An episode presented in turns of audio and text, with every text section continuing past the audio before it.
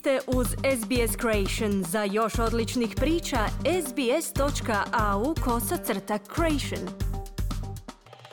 Za radio SBS Ana Solomon govorimo o pozivima za reformu pravila koja zabranjuju glasanje ljudima s invaliditetom. Većina odraslih Australaca će biti u mogućnosti glasati na nadolazećim saveznim izborima 21. svibnja, no postoji značajan udio zajednice koji nema pravo glasa. Prema izbornom zakonu ljudi za koje se smatra da su, citiramo, umno nesposobni, ne smiju biti izlistani na popisu birača niti glasati na izborima. Zakon nesrazmjerno pogađa osobe s invaliditetom koje čine oko petinu stanovništva. Ross Joyce, direktor Australskog saveza organizacija koje pružaju usluge osobama s invaliditetom, kaže da bi i ti ljudi trebali biti u mogućnosti sudjelovati u demokraciji. Voting is an important piece for people with disability. Uh, who make up a large proportion of the population. Glasanje je vrlo važan čin za ljude s invaliditetom koji čine veliki udio stanovništva.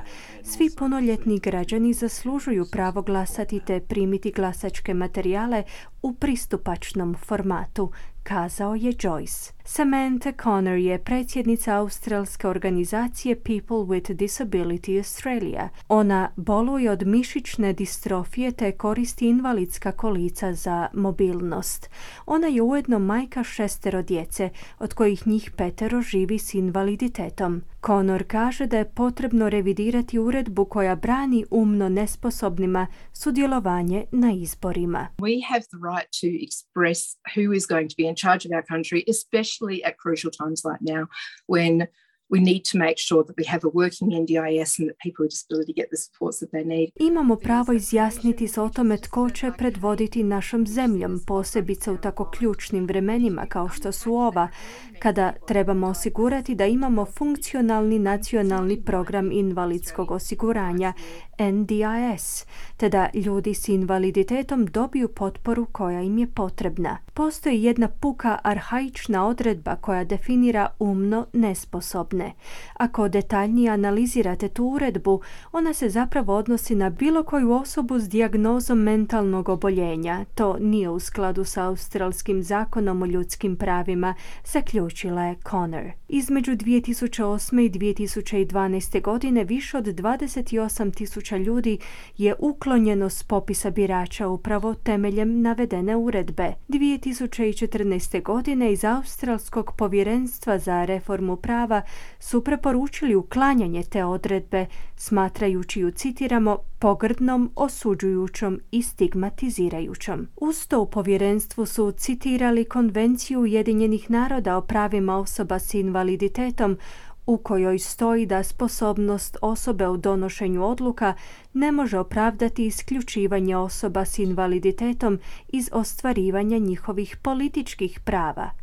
Međutim, u Australiji se otada nisu uvodile pravne reforme. Iza skupine sačinjene od stručnjaka i čelnika 65 organizacija su uputili pismo premijeru Scottu Morrisonu i oporbenom čelniku Antoniju Albaniziju, pozivajući na reforme. Jedna od organizacija koja je sudjelovala u toj akciji jest Australian Lawyers for Human Rights. Podpredsjednica te organizacije Natalie Wade kaže da ostaje nejasno zašto vlada nije djelovala po pitanju uvođenja reformi. It absolutely shows that the government is not taking the rights of persons with disabilities to apsolutno pokazuje da vlada ne shvaća ozbiljno prava osoba s invaliditetom u procesima formiranja vlada u ovoj zemlji i osiguravanja da svatko ima pravo glasa u Australiji izjavila je Wade, koja sebe opisuje kao, citiramo, ponosnom ženom s invaliditetom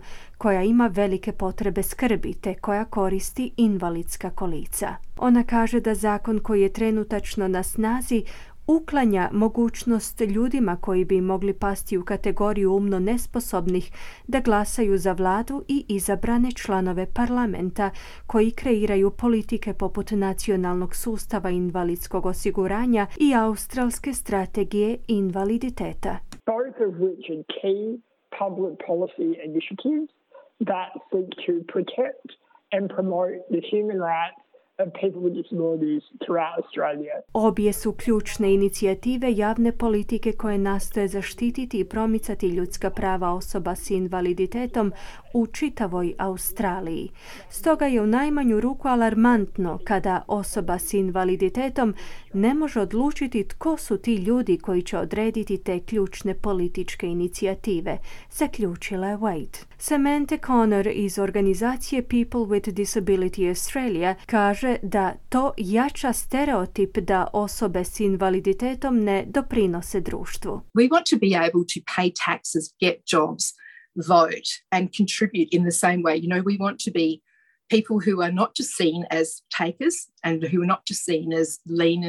Želimo biti u mogućnosti plaćati porez, zaposliti se, glasati i doprinositi društvu na jednak način kao i svi ostali.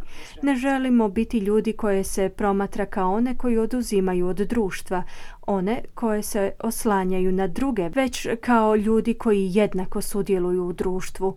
To pak znači da bismo trebali imati pravo i odgovornost biranja našeg vodstva jednako kao i svi ostali Australci, naglasila je Connor. Ross Joyce, direktor Australskog saveza organizacija koje pružaju usluge osobama s invaliditetom, je kazao da su u Australskom izbornom povjerenstvu unijeli neke promjene kako bi glasanje učinili uključivijim. We obviously have been working strongly with the AEC over a number of years and quite a number of the AFDO member organisations have been working strongly with the AAC to ensure that we improve the accessibility. Očito je da smo uvelike surađivali s povjerenstvom tijekom niza godina i veliki broj organizacija članica Saveza je također u velikoj mjeri surađivalo s povjerenstvom kako bismo osigurali poboljšanu pristupačnost i bolju dostupnost informacija o njihovim glasačkim pravima, zatim kako uputiti važeći glas i sudjelovati u demokratskom procesu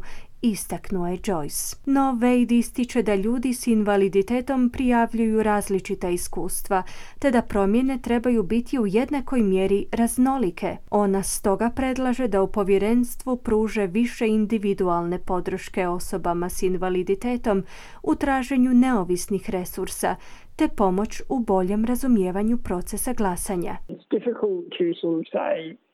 that there is a one size fits all or there's a specific accommodation that could be made that would ensure that every person Teško je uspostaviti jedinstvenu mjeru za sve ili postojanje posebnog pravnog okvira kojim bi se osiguralo da svaka osoba s invaliditetom može glasati. No voljeli bismo svjedočiti promjenama u stavovima oko kapaciteta glasanja, odnosno da se vidi da ljudi inherentno mogu glasati prije nego što im se pravo glasa ukine, temeljem njihovog zdravstvenog stanja ili dijagnoze, poručila je Wade, dodavši da nije sve u pravnim reformama.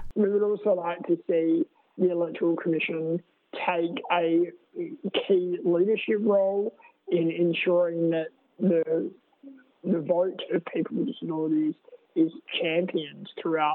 Također bismo željeli vidjeti da izborno povjerenstvo preuzme vodeću ulogu u osiguravanju da se glas osoba s invaliditetom zagovara tijekom čitavog procesa glasanja. Voljeli bismo vidjeti takvu jednu podršku izbornog povjerenstva koje bi poticalo birače s invaliditetom na izlazak na izbore.